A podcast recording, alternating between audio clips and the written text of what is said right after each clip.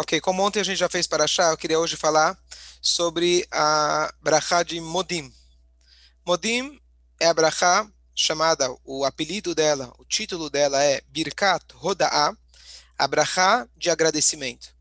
Como a gente já falou algumas vezes, várias vezes, que a estrutura da Amidá são três louvores no início, pedidos no meio e as três últimas que são agradecimento. Então essa primeira dessas é, é, a segunda, desculpa, dessas, desses agradecimentos é Abraha de Modim. E a gente começa com a palavra Modim. Modim não é por acaso, mas ela é inicial, na verdade, da primeira palavra que um Yehudi fala quando ele acorda, que é Mode Ani. Agradeço. Eu agradeço a você, Hashem, por ter acordado. Modé também é a primeira palavra da reza diária que a gente começa na sinagoga. Rodu Lashem Kiruvishmo. E depois, agora na Midah, nós também temos esse, esse é, modim. Então, eu queria hoje explicar um pouco, de forma geral, primeiro, o que, que significa agradecer, não apenas no sentido universal, básico de qualquer educação que você ensina uma criança em qualquer em qualquer é, cultura se ensina a falar obrigado, mas o sentido de obrigado no judaísmo tem um sentido muito mais profundo e de muito mais comprometimento. E justamente nessa brachá, se a gente for analisar a estrutura dela, a gente vai conseguir perceber nas entrelinhas o verdadeiro significado de agradecer. E por que isso é tão importante? Bom, primeiro que eu já ouvi de um comentário de um grande é, doador conhecido na comunidade, que ele falou que ele recebia é, centenas ou até milhares de ligações, pedidos, cartas, é, de pedido de tzedakah, ajuda para isso, para aquilo.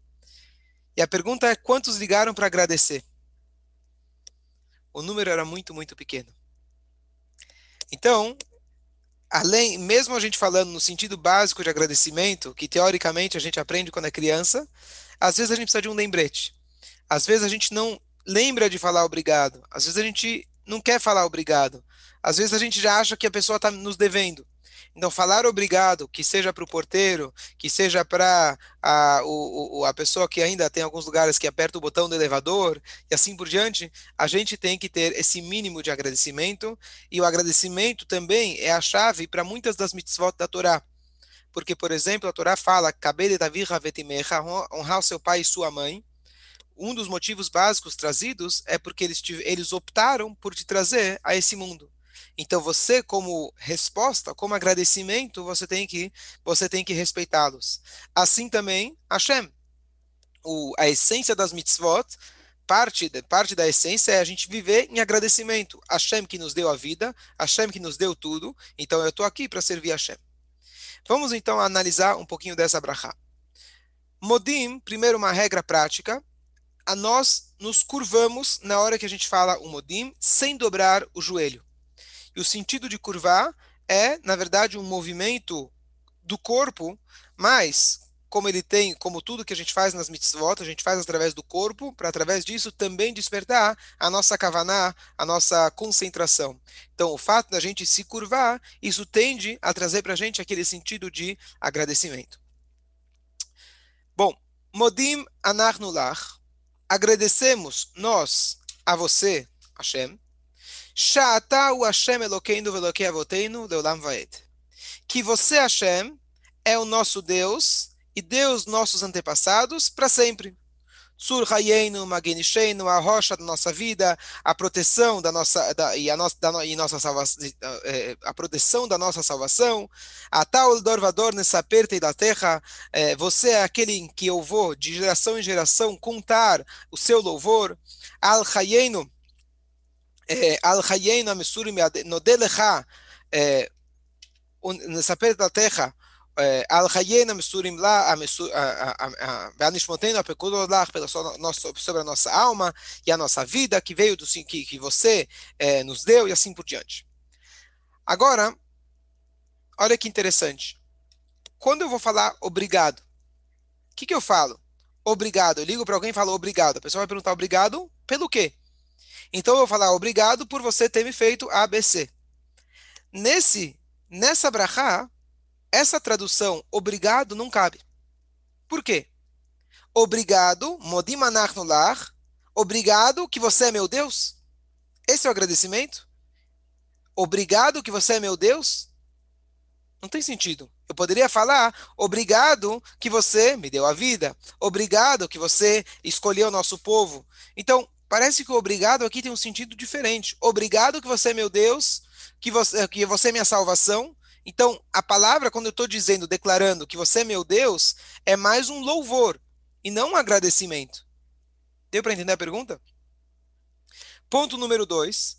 Você vai dizer, talvez, dizem os comentaristas, talvez o modim se refere ao final. O que, que a gente fala no final? A gente agradece pela nossa alma, que Hashem, bechol bechol, a cada dia Hashem nos devolve e assim por diante, pelos milagres que ele faz a cada dia. Mas eu não posso dizer que a primeira palavra, que o início da Midah se refere ao final, número um, está distante o final do começo, e número dois, lá na frente a gente vai falar de novo a palavra nodelecha. Eu vou agradecer, modé, nodelecha, eu vou te agradecer. Então o primeiro agradecimento é algo diferente. Não é um obrigado, é um assunto diferente. Número um, porque eu não estou agradecendo por algo. Número dois, que lá na frente, quando eu vou agradecer, eu falo de novo a palavra nodé, que é a mesma ideia de todá. Então aqui a gente vai começar a ver duas, duas explicações diferentes para essa palavra modeani, palavra rodu, palavra modim, e a gente tem também, inclusive, no, no Teilim, muitas vezes, rodu Lashem kitov, kilolam chazdo, rodu lelokei elokim, dezenas ou até, acho que dezenas de vezes a gente tem a palavra rodu dentro da tefilá, dentro dos salmos. Então a palavra modim, na verdade, no contexto talmúdico, ele aparece de, em diferentes cenários. Uma frase trazida no Talmud: Modé biknas. Modé significa alguém que confessou. Então, por exemplo, tem uma regra no Talmud que se eu preciso pagar uma multa, saindo um pouco do assunto, eu, se eu confesso a minha, o meu crime antes de eu ser incriminado, eu estou isento da multa. Então, por exemplo, um, um exemplo teórico apenas. Vamos dizer que eu passei no farol vermelho. Eu passei no farol vermelho, eu ganho uma multa. Por que, que eu ganho uma multa? Bom, eu não bati em ninguém, ninguém morreu. Mas eu ganho uma multa para que eu não faça isso de novo. Pode ser que dessa vez deu sorte, mas isso pode causar um risco muito grande. Agora, o que acontece? Se eu chegar no Detran e falar, olha, eu queria contar que às 11h30 da noite estava parado no farol e, e eu decidi passar no vermelho. O que, que acontece? a pessoa que ouviu essa declaração vai dizer: bom, para que eu vou multar essa pessoa? Se o objetivo dessa multa é apenas educativa, o fato que ele veio aqui se confessar já demonstra que ele reconheceu o seu erro. Então, essa é uma regra talmúdica. O que eu quero dizer é apenas pegar emprestado o conceito de modé, a pessoa que veio e confessou o seu crime. A mesma coisa diz o Talmud, quando alguém deve dinheiro e a pessoa vai lá e fala, modê, eu concordo que eu devo. Então, é uma ideia, não é agradeço, não é um agradecimento, e sim, isso na verdade é uma confissão.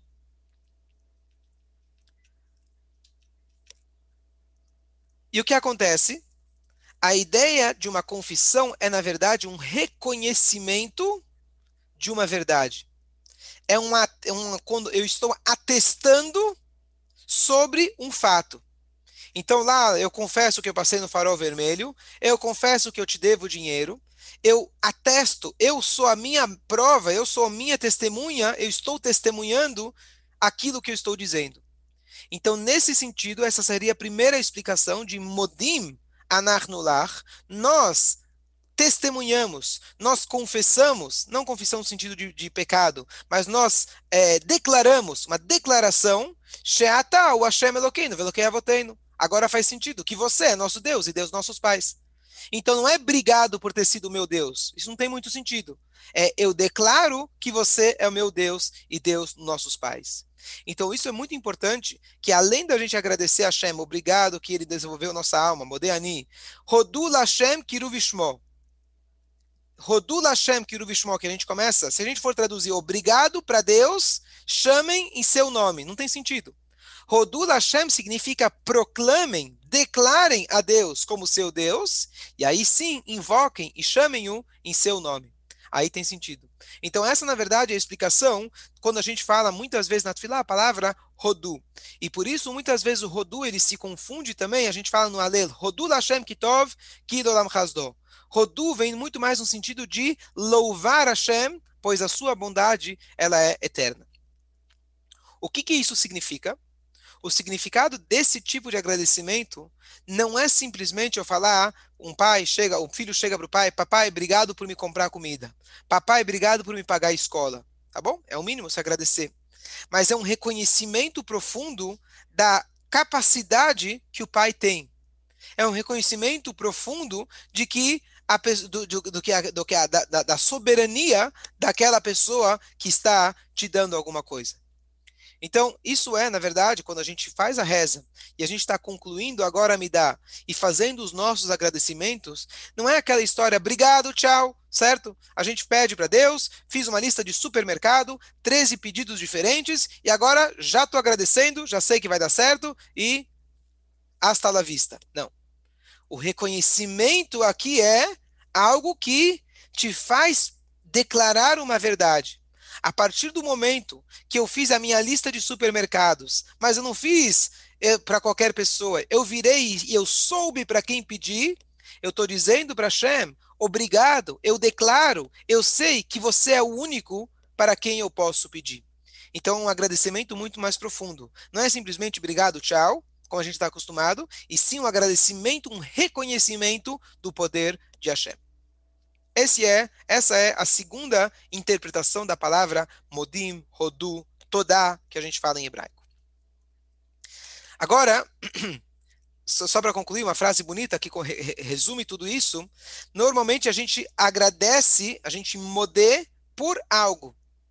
Aqui a gente não está agradecendo por algo, nós estamos declarando algo. Em hebraico, eu não estou modê, she, em hebraico, a preposição que, eu não estou agradecendo que, eu estou, é, é, não, desculpa, eu não estou modé al, eu não estou agradecendo sobre algo, e sim eu estou modé she, eu estou, eu estou declarando que algo é verdadeiro. Então, essa é a frase que resume a explicação número 2 sobre modim. E aqui vem a terceira explicação, e para isso a gente precisa voltar, voltar um pouco na história, uma, um, um, uma realidade que hoje nós não temos, mas aqueles que leem um pouquinho da história, ou mesmo da história do povo judeu, a gente vai entender o que, que isso significa.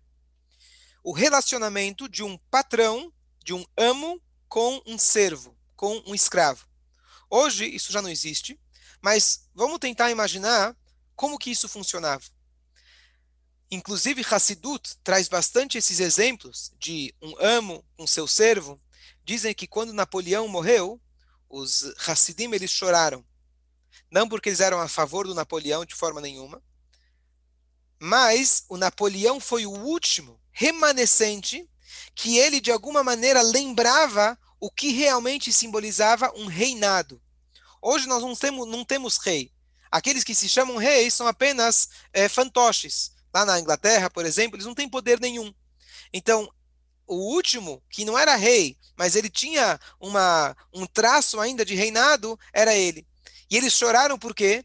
Porque a Torá ensina tanto para a gente sobre o reinado de Deus. Se a gente não tem sequer um rei aqui na terra, seja ele bondoso ou não, mas um exemplo para a gente pelo, começar a entender o que significa esse, essa submissão para o rei, então vai faltar algo essencial para a gente. Por isso eles choraram.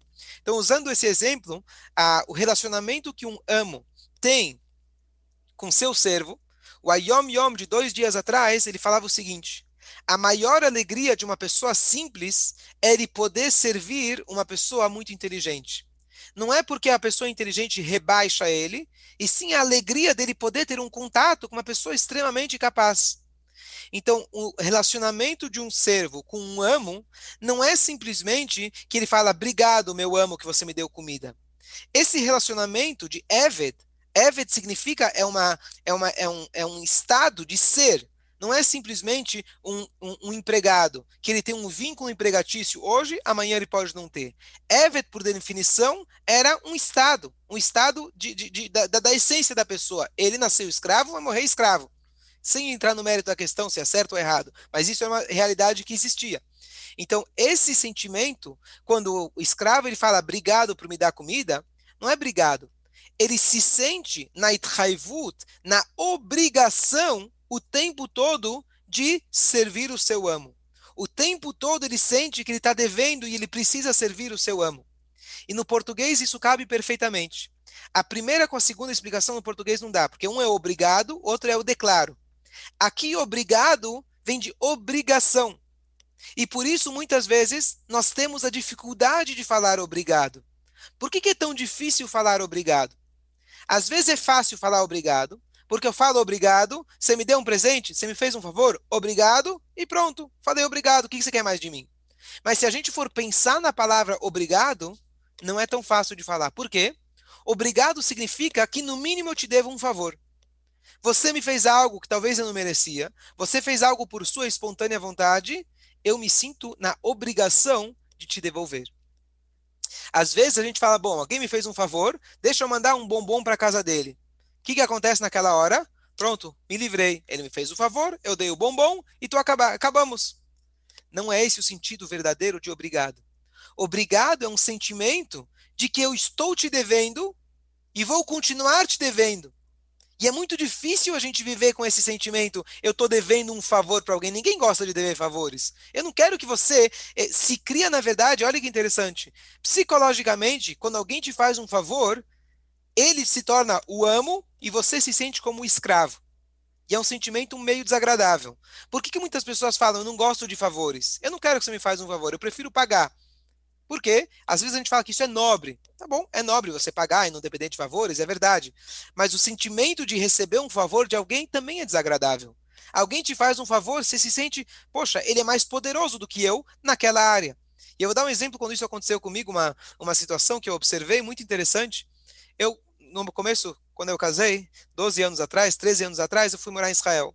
Jovem casal, você não tem família lá, você não tem muita coisa. Não, você depende de um Shabat, uma festa, um Pesach, um Shavuot, você ser hospedado na casa de alguém, você quer ter um, né, um, um jantar familiar.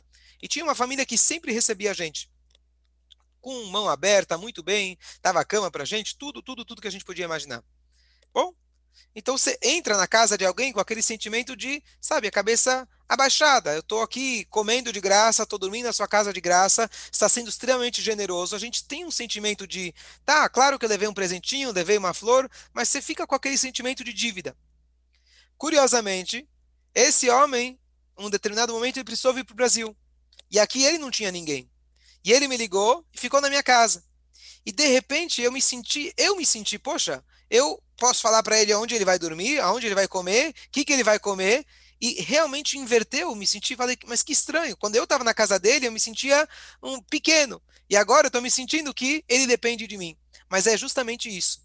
Quando a gente recebe um favor, a gente se sente como o escravo da pessoa, entre aspas. É uma dinâmica silenciosa, às vezes, às vezes a gente não percebe, mas quando você recebe um grande favor de alguém, você está se sentindo como se fosse o escravo daquela pessoa. E não é agradável.